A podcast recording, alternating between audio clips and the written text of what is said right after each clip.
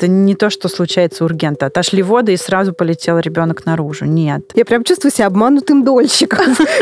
Все было не так. Женщина, которая рожает, это не та женщина, которой нужны врачи. Всем привет! Это МЕЛ, медиа про образование и воспитание детей, и наш подкаст «9 месяцев». Беременность — это не только лучшее время в жизни женщины, в этом мы совершенно точно убедились в предыдущих выпусках, но и период, в котором вопросов э, появляется куда больше, чем ответов. А еще буквально все, что с ней связано, от планирования до самих родов, окутано десятками мифов. И в каждом из предыдущих выпусков вместе с экспертами, врачами, психологами и опытными мамами мы старались развеять эти мифы и найти ответы на самые непростые вопросы. Меня зовут Тоня Голубева, я ведущая этого подкаста, и да, я беременна. Это будет мой второй ребенок, у меня уже есть дочка. Ей 8 лет, ее зовут Даша. Беременность длится всего 9 месяцев, и только ты вообще привык к своему новому состоянию, к своему животу, и, может быть, даже начал получать какое-то удовольствие от происходящего, как все заканчивается и наступают роды. Но очень хочется, чтобы все это прошло максимально мягко и бережно и не стало травматичным опытом, после которого ты кричишь, чтобы я еще раз. Это то, как я сделала после своих первых родов, о чем мы поговорим чуть позже. В общем, сегодня мы решили погрузиться в тему подготовки к родам со всех сторон, и делать мы это будем в компании Арины Чак, которая является основательницей акушерства Club, заместителем главного врача Щелковского перинатального центра, создателем проекта «Школа Доул» и еще мамой троих детей. Арина, привет. Привет, привет. Видимо, пока готовилась эта справка про меня, я успела еще родить четвертого малыша. С ума сойти. Да. Поздравляю. О.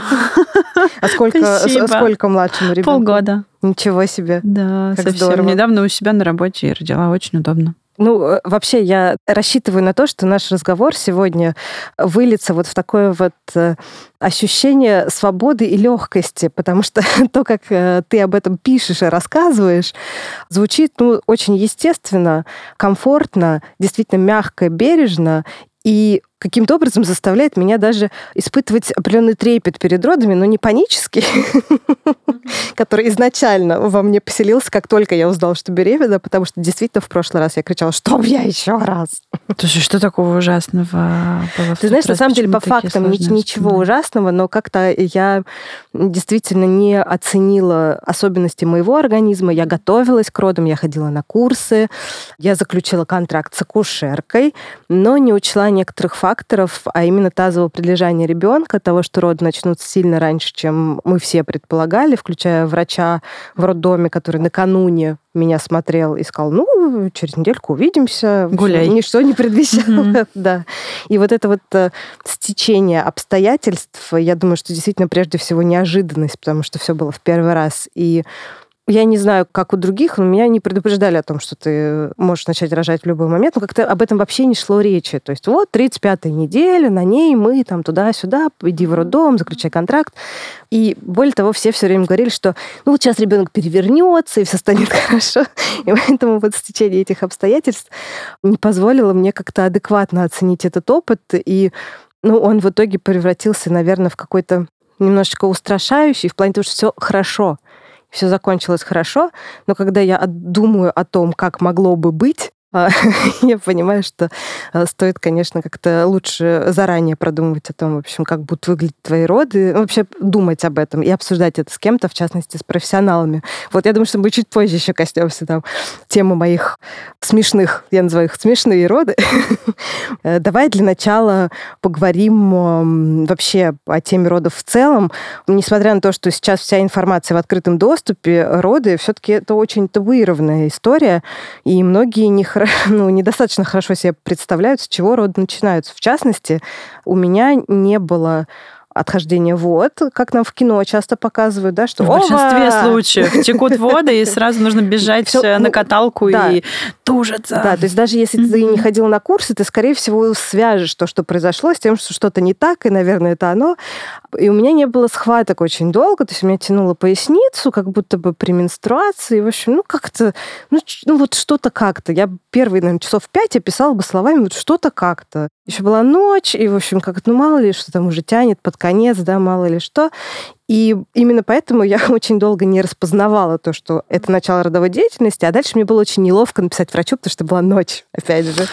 А, сразу можно сказать, ни в коем случае никогда не стесняйтесь акушеров беспокоить. Мы 24 на 7, и 31 декабря, и 8 марта, и 1 сентября мы всегда со своими телефонами не расстаемся и всегда готовы ответить. Не бойтесь. Лучше лишний раз позвонить, сказать, сообщить, посоветоваться, чем отсидеться втихаря и потом неприятно удивиться. Я согласна. Вообще всеми руками поддерживаю всю эту историю. Более того, маразма моей личной истории добавляет то, что у меня было три разных телефона.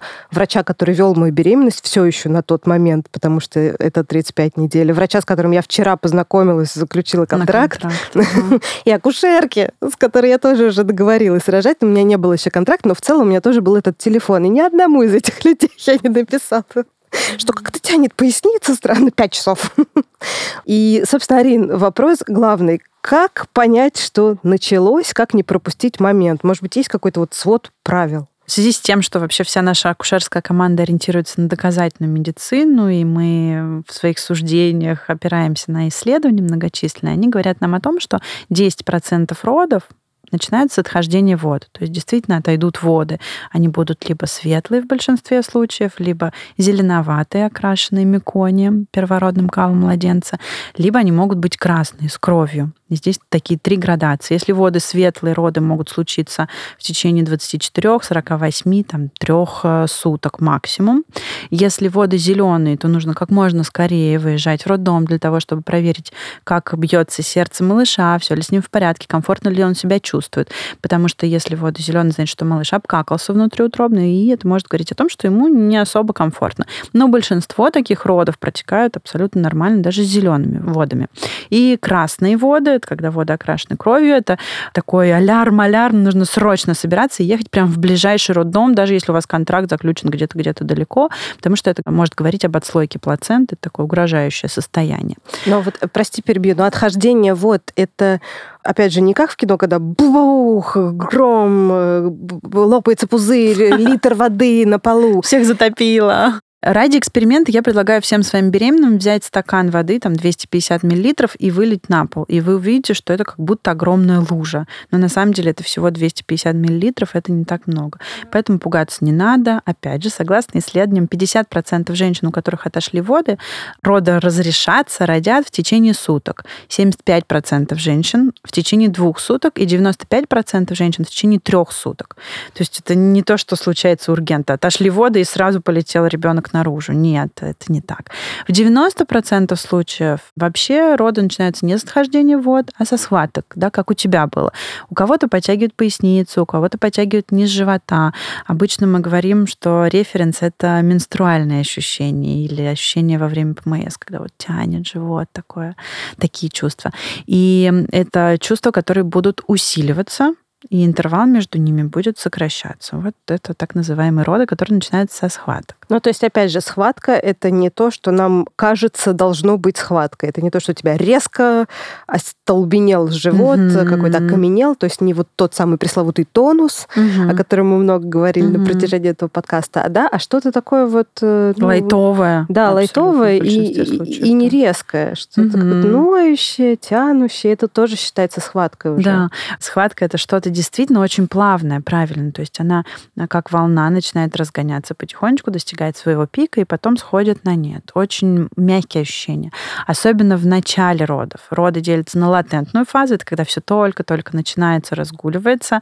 В первых родах это может занимать и 18 часов, и 20 часов, и 30 часов, и на активную фазу. Вот в активной фазе схватка уже не дает тебе особо не двигаться, не болтать, не смеяться над шутками партнера. А вот в латентной фазе это может идти вообще фоном. Многодетные мамы могут продолжать готовить, доделывать делать уроки со старшими детьми, и, в общем, уже когда э, вот-вот малыш родится, только тогда уже начинают замирать и как-то притормаживаться. Ну, собственно, да, вот эта вот э, способность, возможность э, делать что-то в этом состоянии меня, видимо, немножечко избила с толку, потому что я могла обходиться одна. То есть получилось так, что я больше 10 часов вообще никто не знал, что со мной что-то происходит. Муж спал, Но меня это не тревожило, потому что, ну, это что я сходила в душ, э, что там помыла посуду. В общем, я делала какие-то дела. Было некомфортно, но не так, чтобы вот когда мы уже ехали в машине в роддом, когда Хардкор начался. Я прыгала по этому салону, пытаясь вообще найти себе куда-то место, да, и через два часа родила, поэтому действительно это уже был совсем хардкор там действительно схватки уже ни с чем вот не, это не та самая активная фаза, которую да. невозможно пропустить. Вот латентную фазу можно, активную нет. Допустим, у будущей мамы нету контракта с роддомом, она собирается ехать просто по скорой. В какой момент звонить в скорую? Я вообще выступаю за то, чтобы в скорую не звонить. Так. Мне кажется, что скорая гораздо нужнее людям, у которых случился инфаркт, угу. инсульт или какая-то авария на дороге.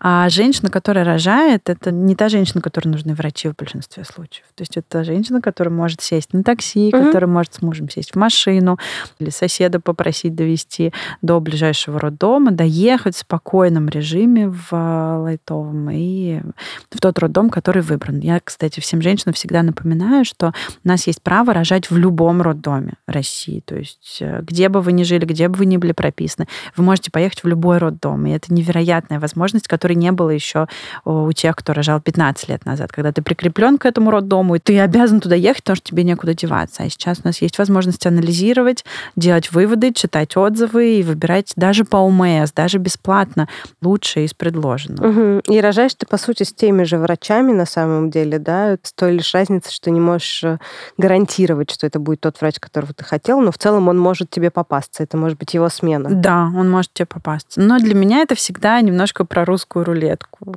Я согласна, я как человек, который заключает контракты. Да, да, да, да, потому что, ну, всякое может быть. Ну, тем не менее, окей, да, мы едем самоходом. Да, просто понятно, когда у человека есть контракт, ему есть у кого спросить. Вот, здравствуйте, у меня что-то как-то тянет, ехать мне, не ехать, и врач скажет уже, угу. там, подожди еще полчаса, допустим, угу. да, посчитай, подыши, как э, мне врач в какой-то момент, когда я все-таки написала, сказал, а уснуть можешь? Я говорю, нет. Да, это верный знак, что пора выезжать. Он говорит, приезжай. Да, да. Еще есть такой лайф лайфхак 5.1.1 называется, когда схватки идут с интервалом в 5 минут, когда сама схватка длится одну минуту, и когда ты это наблюдаешь за собой в течение часа. Угу. 5.1.1. Это правило говорит о том, что, скорее всего, мы уже находимся ближе к активной фазе и пора уже выезжать в роддом. То есть, если контракта нет, и ты самоходом собрался ехать в роддом, собралась, все равно стоит какое-то время подождать. Очень редко, когда первые роды бывают стремительными, да, и всегда вот есть, есть вот этот зазор, чтобы... Да, да. Почему не стоит ехать сразу в роддом, сильно заранее? Среднестатистические первые роды длятся 18 часов, поэтому действительно торопиться некуда. И согласно исследованиям, мы знаем, что чем раньше женщина приезжает в роддом, тем больше вмешательства она получит. И это такая, как говорит профессор Родинский, крокодилья пасть. Когда ты сначала приезжаешь слишком рано в роддом, тебе там некомфортно, тебе там страшно, у тебя начинает вырабатываться гормон адреналин. Адреналин — это тот гормон, который убивает гормон окситоцин, убивает наши эндорфины и замедляет родовую деятельность. В связи с замедлением родовой деятельности вокруг тебя начинают, как белые акулы, плавать сотрудники роддома. Говорят, ну что-то мы притормозили. Может быть, нужно как-то помочь, например, можем убрать пузырь. Давайте уберем пузырь. В общем, прокалывают пузырь. Как только прокололи пузырь, схватки становятся уже такие интенсивные, сильный, да, невыносимый, и уже девушка, которая планировала рожать без лишних вмешательств, уже зовет анестезиолога и высматривает его там в коридоре, спасите, помогите. Приходит анестезиолог, ставит эпидуральную анестезию. На эпидуральной анестезии схватки могут утихнуть. Что делать? Ну, давайте поставим капельницу с окситоцином, с искусственным, простимулируем схватки. Это начинает сокращать всю матку очень интенсивно, и при том, что женщина на эпидуральной анестезии может ничего не чувствовать, да, она безбольна, но ребенок-то все это испытывает, да, на ребенка эпидуральная анестезия никак не воздействует, а искусственный окситоцин воздействует. И дальше уже повышенные риски разрыва, повышенные риски кесарево сечения, повышенные риски того, что ребенок попадает в реанимацию. В общем-то. Арина, ну тут вопрос такой, э, каскад. такой риторический сразу возникает. Доколе? Почему? Профессия акушер-гинеколога стационарного – это очень тяжелый труд. И я коллегам, не знаю, каждому готова памятник воздвигнуть, потому что это невероятно тяжелая нагрузка, отвечать за две жизни, материнскую, детскую. Это не просто, особенно это не просто, когда есть поток.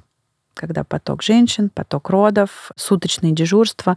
Нигде в мире практически нет суточных дежурств. У нас врач и акушерка может запросто дежурить 24 часа, потом еще остаться на полдня работать, там дописывать какие-то истории, документы, потом приедет контракт. В общем, это такая изматывающая очень система и действительно тяжелая. В ней работать тяжело. Но и в процессе этого тяжелого труда ты можешь забывать об истинном предназначении. Да? Зачем мы вообще все здесь собрались? И к сожалению, последние там 10, 20, ну 100 лет уже идет индустриализация родов. Да? Это процесс индустриальный. Он учитывает не потребности женщины и ребенка, он учитывает потребности системы. И мы все являемся заложниками этой системы. Потому что когда там на одну акушерку 3-4 женщины, на одного врача 5, 6, 10 пациенток, ты не можешь уделить время каждой. И ты начинаешь уже подстраивать поток женщин рожающих под себя чтобы акушерки делали меньше ошибок, чтобы врачи меньше выгорали, система подстраивается под удобство медперсонала. И именно поэтому идет такое активное вмешательство. Именно поэтому гораздо удобнее, когда у тебя пять женщин лежат под эпидуральной анестезией, они не могут никуда уйти, они не кричат, они не шумят, они не стонут, они не ведут себя как прекрасные дикие рожающие кошки. Да, они тихо, смирно лежат. Каждый прикручен датчик КТГ. Все эти датчики выведены на большой телевизор в ординаторской врачей. Все под контролем. Никаких особых потребностей. Водичку принес женщине. Вот тужиться начала, пришел, принял, принял роды. Такая, знаешь, звучит как симфония рожающих. Mm-hmm, Эти все экраны, да. датчики. Да, знаешь, это как будто кадр из фильма какого-то будущего, но да. будущее уже здесь. И оно индустриализировано очень. Акушерство на сегодняшний день очень индустриализировано. И здесь уже задача мамы подумать, а какое я для себя хочу путь, какое я рождение желаю своему ребенку. Да, мы вот э, затрагивали на самом деле на протяжении э, сезона неоднократно эту тему, и действительно получается выход здесь один. Ты, во-первых, должен действительно готовиться к родам, ты должен понимать, что э, что бывает, что тебя может ждать, что тебя ждет. Ты должен понимать, чего тебе хочется, и ты должен не бояться вступать в диалог с медперсоналом. Да. Да, ты имеешь право получать информацию обо всех манипуляциях, которые с тобой собираются сделать. Не уже сделали, да? Ты имеешь право отказаться от ряда манипуляций. И врач после этого не исполосует тебя скальпелем за то, что ты такая непослушная. Да, да. Хочется смелости всем пожелать для того, чтобы отстаивать свое право на ИДС. Это информированное добровольное согласие, все медики, согласно федеральному закону 323 20 такого-то ноября, такого-то года, обязаны, прежде чем что-то ввести, какую-то манипуляцию провести, получить информированное добровольное согласие. Но здесь, знаешь, вопрос в том, готова ли ты я говорю ты, но я не к тебе обращаюсь, потому что ты, я понимаю, уже сделала все выводы и делаешь совершенно другой для себя выбор.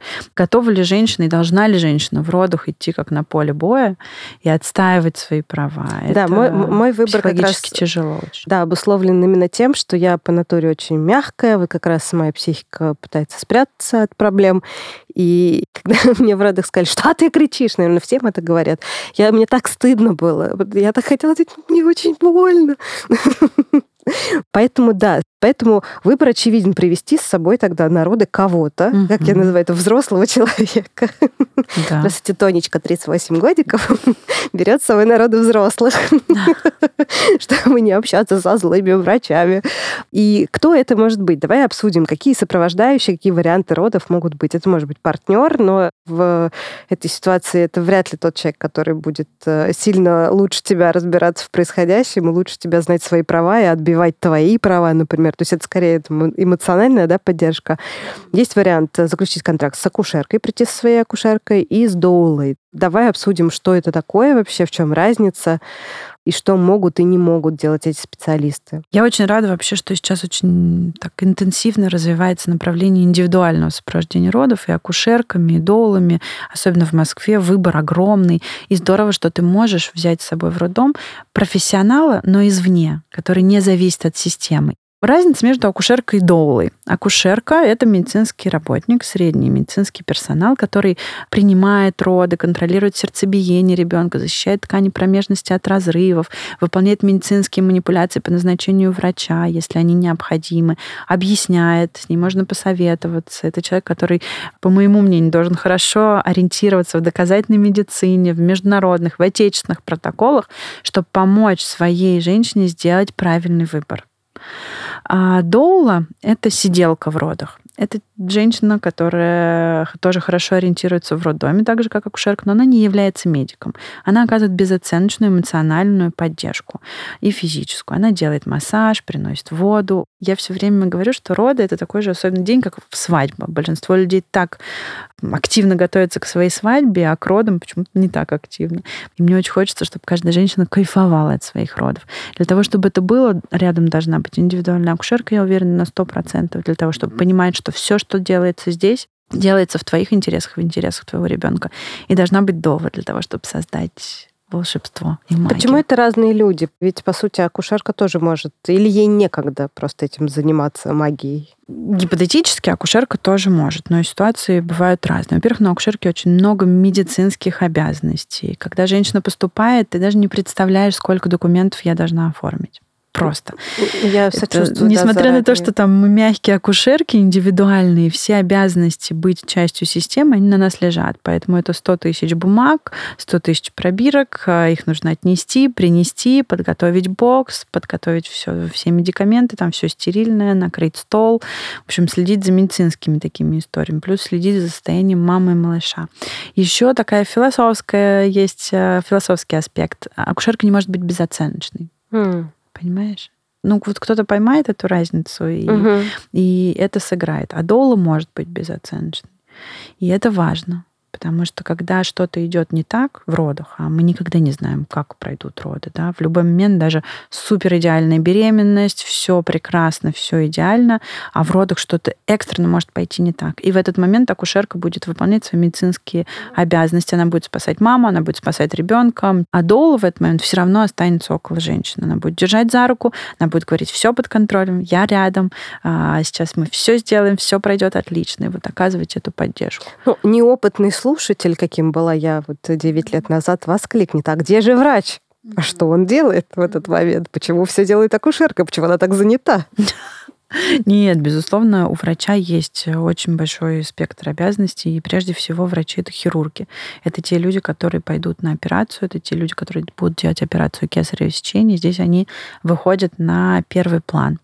Но врач отвечает за патологические роды а большая часть родов абсолютно физиологические. Здесь нужен медик, акушерка, которая поддержит на этом пути, не будет видеть патологию там, где все физиологично, и будет э, бережно, но по-медицински сопровождать этот процесс. То есть девушкам, которые, допустим, ничего не знают, ну, так получилось, что вот они неподготовленными приехали, стоит, наверное, знать и не переживать, если врач к вам не приходит во время ваших родов длительное количество времени, потому что, собственно, это не его работа. Да? Да, это, это и хорошо, если конечно. врач к вам не пришел. Да, Паниковать не стоит. Верно. Абсолютно верно. Наши врачи говорят, что если вы нас не видели на родах, значит, вы классно родили, мы вас поздравляем. Врач в норме приходит каждые 2-3 часа в процессе родов на 5 минут буквально, смотрит КТГ, спрашивает у акушерки, все ли в порядке, и уходит. Ну и на рождение ребенка, безусловно, он тоже присутствует, врач, доктор доктор. У врача может быть несколько пациенток одновременно. И очень многие женщины выходят недовольны после своих родов. Они говорят, я заключила контракт там, за 150, за 300, за 400, за 500 тысяч с врачом, а по итогу в душевой на полу одна тряслась и раз в два часа видела своего доктора. Но это нормально. Врач контролирует а, и дифференцирует патологию, помогает, когда что-то идет не так. А когда все так, рядом с вами акушерка и доула, и ваш партнер. Акушерка всегда индивидуальна. Даже если вы не привели свою акушерку, Нет. акушерка будет только с вами. Или же у нее тоже могут быть... Э, На, ну, обычная акушерка, которая работает в роддоме, даже если вы рожаете по контракту, у нее несколько женщин. Все равно несколько. Да, она будет э, между боксами. И плюс э, в обязанности акушерки постовой обычной не входит непрерывная поддержка. Mm. То есть это не тот человек, который будет постоянно следить за сердцебиением ребенка, измерять артериальное давление, помогать маме. Она будет уходить, приходить. Если вы хотите, чтобы рядом с вами был постоянный медик, который будет только ваш, это индивидуально, только акушерка. Я к тому, что если человек, девушка сильно ограничена в финансах, но хочет, вот все-таки имеет возможность кого-то одного с собой взять, то, в принципе, вариант с доулой, просто только с доулой, тоже рабочий, потому да. что акушерка в любом случае есть в роддоме, медицинская помощь будет оказана, а доула как раз будет, видимо, стараться буферизировать, если вдруг акушерка как бы будет не самым добросердечным человеком или да. очень уставший, к примеру, да, да? Да, да. то что доула будет помогать сохранять э, чудесную атмосферу магическую. Да, знаешь, еще плюс доула в том, что ты можешь взять доулу по УМС. Есть если нет денег на контракт с врачом, на контракт с акушеркой, можно взять просто долу с собой и идти рожать по УМС, и это выйдет в какие-то такие приемлемые деньги. Но нужно понимать, что это не будут ни мягкие роды, ни, ну, ни вертикальные как, роды, ни как водные пойдет. роды. Ну да, опять же, такая лотерея. Но есть очень интересные исследования. Разговаривали с женщинами, там выборка, по-моему, несколько сотен женщин, которые рожали много-много лет назад, и у них были разные исходы кто-то родил ну, условно, да, в кавычках, очень плохо, там, не знаю, кесарево, сечение, реанимация у женщины, реанимация у ребенка. Кто-то родил из них идеально. Естественные роды, за два часа приехала, родила и поехала домой. И женщин попросили оценить уровень удовлетворенности от родов. И на удивление исследователям оказалось, что нет вообще никакой корреляции между тем, как женщина родила и насколько она была удовлетворена. Были женщины, которые собрали все возможные вмешательства, но они были сто процентов довольны вообще. Вот еще готовы повторить, все понравилось, всем довольны. А были те, которые родили как богини, но при этом остались абсолютно недовольны. И исследование показало, что это зависело от того, какой уровень индивидуальной поддержки им оказывался. Партнерские роды с супругом, с подругой, с мамой, неважно с кем, увеличивает уровень удовлетворенности после родов.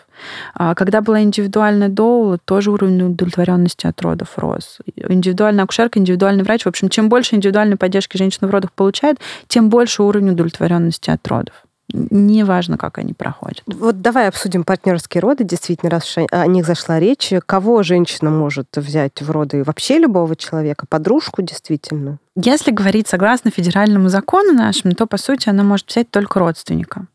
Что, конечно, как мне кажется, нарушает э, права человека, потому что у тебя может не быть родственников, у тебя да. может не быть мужа.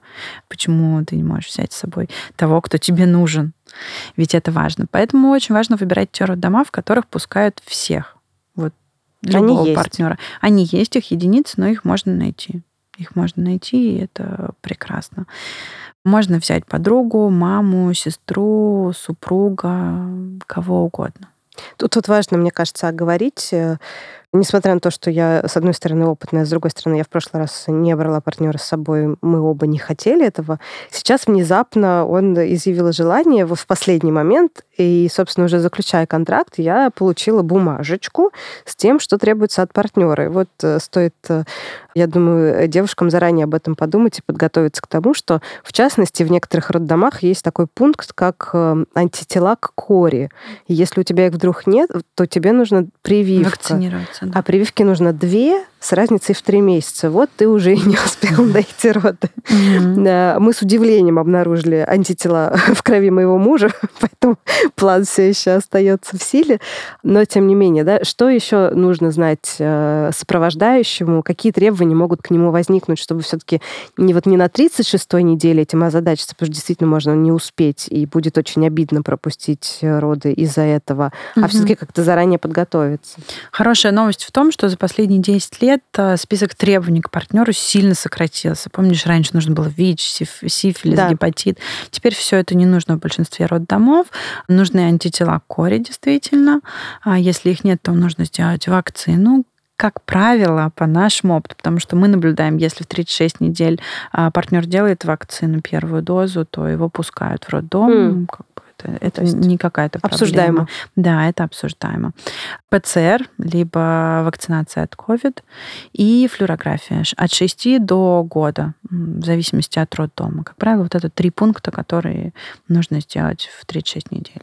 В одном из наших предыдущих выпусков э, нашим гостем был мужчина, герой, э, который неоднократно бывал на родах своей супруги. И он в целом довольно забавно рассказывал о том, что он на этих родах делает. То есть э, мне не стало более очевидно после этого разговора все-таки, а где место партнера? Потому что вот если Доула, например, уже создала всю магию, держит тебя за руку, делает тебе массаж и всячески приятно Куда еще больше поддержки? Что может делать партнер? Партнер может просто находиться в пространстве. Причем, когда я говорю пространство, это не обязательно именно родовая палата. Пространство это может быть пространство роддома. И некоторым женщинам, вот папа сидит в коридоре, в папской комнате, и э, женщина знает, что он рядом. И от этого на душе спокойно, что вы вместе, потому что вы вместе это начинали 9 месяцев назад мы были рядом. И сейчас э, любимый человек, благодаря которому и совместно с которым вы приводите в этот мир новое чудо, он здесь. И вы можете разделить этот невероятный момент, прожить его вместе. Неважно, там, схватки, потуги, неважно, за руку вы будете держаться, прижиматься друг к другу. Не имеет значения. Важно, что ты чувствуешь внутри. И если есть такая потребность быть рядом, вы будете рядом. Это такой волшебный семейный праздник, который не сравнится ни с чем. И разделить его с тем, кого ты любишь, приводя в мир этого нового человека, которого вы так сильно любите. Я не знаю, что вообще может быть круче. Ох, Арина, если я сейчас не получу такого опыта опять, я прям чувствую себя обманутым дольщиком. Все было не так. То есть вот вписать мужа в те роды, которые у меня в итоге получились, но я никак не могла, опять же, потому что были тазовые, и пришел, кажется, весь роддом на мои роды просто посмотреть. Справиться, не справиться. Знаешь, а какие бы роды не были, вообще неважно, там, тазовый, осложненный, неосложненный, не должны мы разделять семью. Потому что даже если роды сложные, тем более если роды сложные, вы должны быть вместе, потому что вы команда. И по ОМС все это возможно везде. Не будет нигде препятствий ну, партнеру. Ну, я хочу сказать да, но нет. Но нет. То есть все-таки это стоит выяснять на берегу. Надо выяснять заранее. Вот в чем смысл подготовки. Не научиться дышать, потому что у нас у всех блин, хреново туча лет опыта с дыханием. Вдох через нос, выдох через рот. Изи. Вот что надо изучать. Вот такие тонкости и моменты, которые действительно важны. Как еще можно действительно подготовиться к тому, что тебя ждет? Стоит ли смотреть э, ролики на Ютубе, фильмы?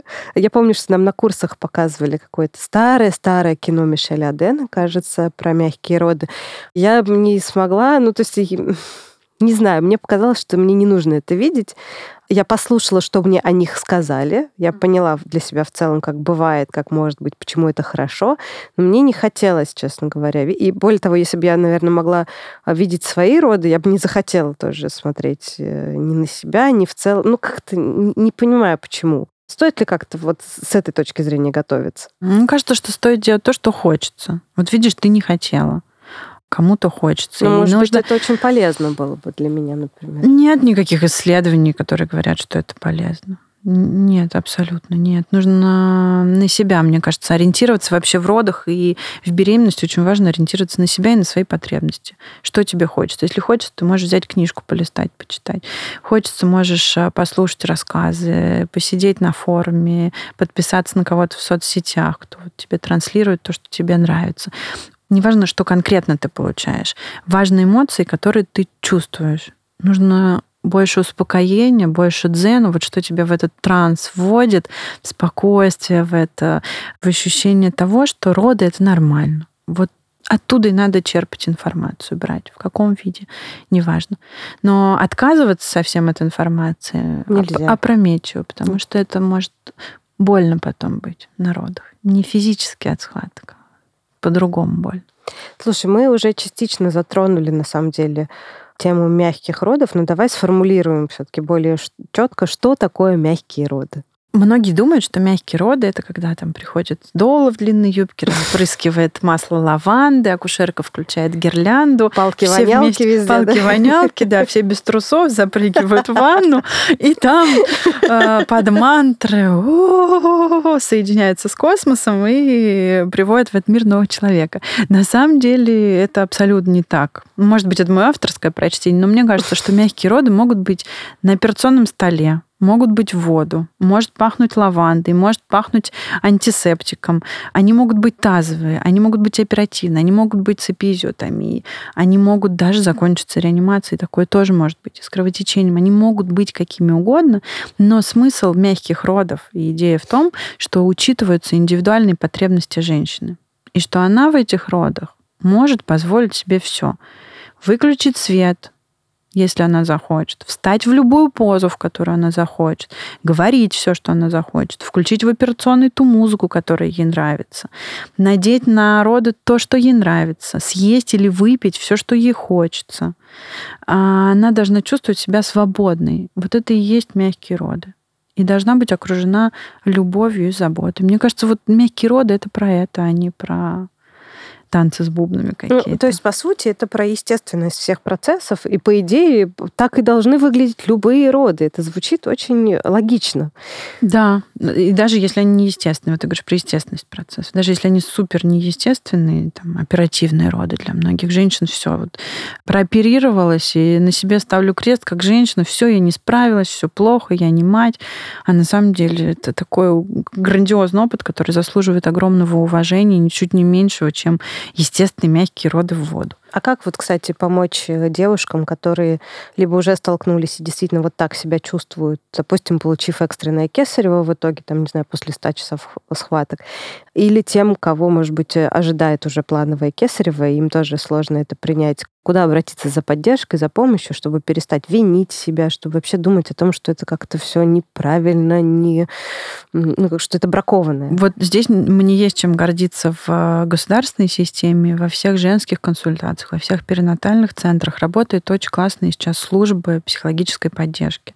И даже если у вас нет а, финансовой возможности идти в терапию с индивидуальным терапевтом, то вы можете обратиться по ОМС и получить эту помощь и в роддоме, где вы лежите в послеродовом отделении, практически на всех постах можно оставить заявку на помощь перинатального психолога. И не нужно стесняться, бояться это делать, потому что для многих кесарево сечение или какое-либо вмешательство в родах — это травма потери. И потерю нужно обязательно прорабатывать, иначе она будет съедать тебя потом. Проработать, отпустить, гордиться собой, насладиться этим моментом. Это очень важно. Рождение твоего ребенка тот процесс, который ты не сможешь переиграть.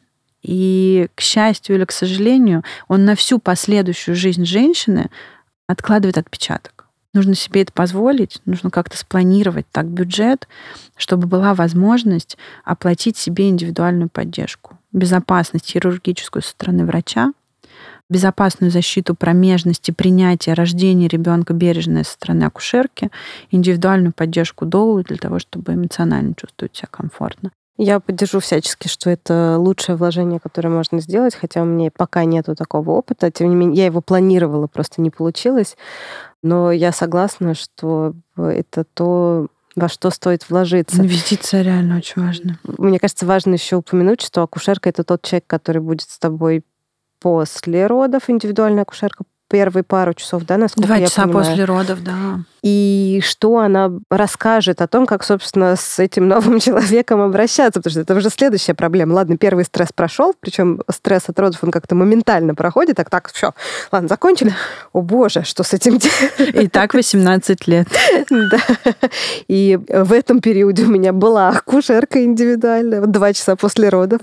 И я безумно благодарна за то, как я провела эти два часа, и как вот мои базовые страхи, ну, не растворились, но, конечно, все равно нивелировались, и что просто два часа после родов, самое такое уязвимое время, я не одна в палате лежала с маленьким комочком и красной кнопкой на стене, а как-то в компании человека, который в целом был готов ответить на любой вопрос, а даже если его не было, он просто рассказывал. Просто говорил, попу моем вот так, потом отвалится пупок, потом тра-та-та-та-та. И все вот таким вот э, задушевным, спокойным, умиротворяющим голосом. И тебе кажется, ну да, дети это легко, это наверное, и потом развеется этот миф, конечно же, как только акушерка выйдет за порог, а ребенок первый раз покакает, и тебе надо будет его помыть. Но тем не менее, расскажи, пожалуйста, что вот эти два часа может и, и делает акушерка с роженицей? В акушерстве неонатологии есть такое интересное понятие, называется золотой час. Слышала про такое? Нет. Золотой час это первые 60 минут после рождения ребенка. И очень важно, чтобы это время малыш непрерывно находился в контакте кожи к коже с мамой и с папой. Почему это так важно? Потому что исследования говорят о том, что та микрофлора, которая первая заселится в желудочно-кишечный тракт новорожденного ребенка, она будет там наиболее резистентной, ну, такой главенствующий микробиом. И если мы рожденного ребенка вместо того, чтобы отдать маме в объятия, отдаем на пеленальный столик, его там начинают осматривать, измерять, взвешивать. Зачем взвешивать ребенка сразу после рождения? Для меня до сих пор какая-то загадка, как будто через два часа или через три он сильно скинет или сильно наберет. Куда мы торопимся? Непонятно. Это волшебный час, волшебные 60 минут, который должен быть контакт кожи к коже, чтобы мамины микробы, мамина микрофлора, микрофлора с папиной футболки, с его рук проникла в желудочно-кишечный тракт ребенка. Исследования говорят о том, что во взрослом возрасте у таких детей, у которых был контакт, у них ниже риск астмы и сахарного диабета. Представляешь, насколько сильно микробиом влияет на последующее здоровье. И это только то, что изучено, ведь в такие исследования практически не инвестируют денег. Мишель Аден задает очень важный ключевой вопрос. Когда в человеке появляется способность любить? И он предполагает, что способность любить закладывается именно вот в эти первые 60 минут после рождения. Когда в организме мамы и ребенка вырабатываются такие невероятные гормональные коктейли, и когда вот это ощущение, что я здесь, я тебя люблю, ты в безопасности, закладывает психологическую способность к продуцированию любви в будущем у человека. Это очень интересная теория, она не имеет э, каких-либо доказательств пока. Это такой философский вопрос.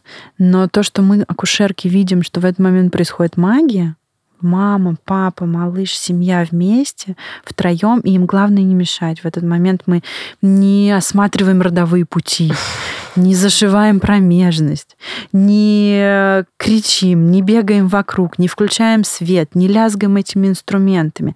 Это очень волшебный час. Пришел новый человек. нужно уважительно к этому относиться. Нужно выключить свет, чтобы его глаза, которые все 9 месяцев были в темноте, ничто не слепило. Да? Малыш должен чувствовать себя комфортно. Он должен почувствовать, что его здесь ждали, что здесь не враждебная среда, а прекрасная среда, наполненная любовью, что весь персонал разговаривает тихо, никто лишний раз не лезет. Неонатологи, которые были раньше в шоке в Щелковском перинатальном центре от водных родов, от золотого часа, зачем это надо? Сейчас они так кайфуют от этого. Господи, так и нужно было делать. Вот так нужно. Они, у меня неонатологи осматривают новорожденных детей прямо на груди у матери. Никто не забирает ни на какой пеленальный столик. Научились оценивать состояние ребенка в темноте, в тишине и за буквально там 10 секунд первичная оценка. А потом уже, когда проходит этот золотой час, неонатолог возвращает уже более подробно, исследует ребенка, осматривает на пеленальном столике. Но все это чуть позже. Это все те процессы, которые можно отложить, если с малышом все в порядке, их нужно отложить. И да, и в том числе ради этого стоит заморачиваться на тему того, с кем рожать, где рожать. Это тоже важно. Для ребенка это инвестиция в его будущее здоровье. Представляешь?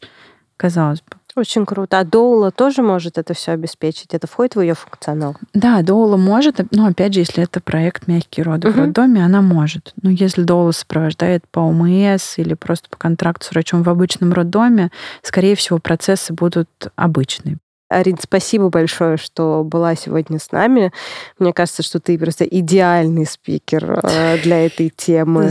Э, и как мама, и как человек, который умеет, практикует мягкие роды со всех сторон, да, на, на всех позициях. И принимать, и рожать. Да, и я надеюсь, что у наших слушателей, как и у меня, сейчас произойдет какой-то вот такой вот э, приход благодатного состояния, потому что кажется, что действительно все это настолько естественно и может принести, ну, если не удовольствие, то как минимум приятный какой-то интересный опыт, интересный в хорошем положении. Неповторимый. Неповторимый, это факт. Спасибо, что пригласила, очень приятно было. И уже не терпится услышать историю твоих вторых родов. Ты знаешь, что акушерки называют вторые роды всегда подарочными. Вот я тебе желаю, Спасибо. чтобы твои роды были подарочными на сей раз. Небеса тебя услышат. Небеса всегда меня слышат. Ну, по крайней мере, какими бы они ни случились, понятно, что бывают разные ситуации, я думаю, что я более-менее к ним сейчас готова. И, по крайней мере, я точно лучше к ним ним готова, чем до начала нашего выпуска. Отлично. Слушайте нас на всех доступных платформах, где обычно слушаете подкасты. И если вам нравится то, что мы делаем, оставляйте комментарии и ставьте лайки, чтобы другие пользователи могли нас найти. С вами были Тоня Голубева и основатель акушерства Club, заместитель главного врача Щелковского перинатального центра Арина Чак, а помогали в создании этого и всех предыдущих выпусков звукорежиссер Александр Казанцев, редактор Людмила Черкова и продюсер Кристина Бедняк. До встречи в следующем выпуске.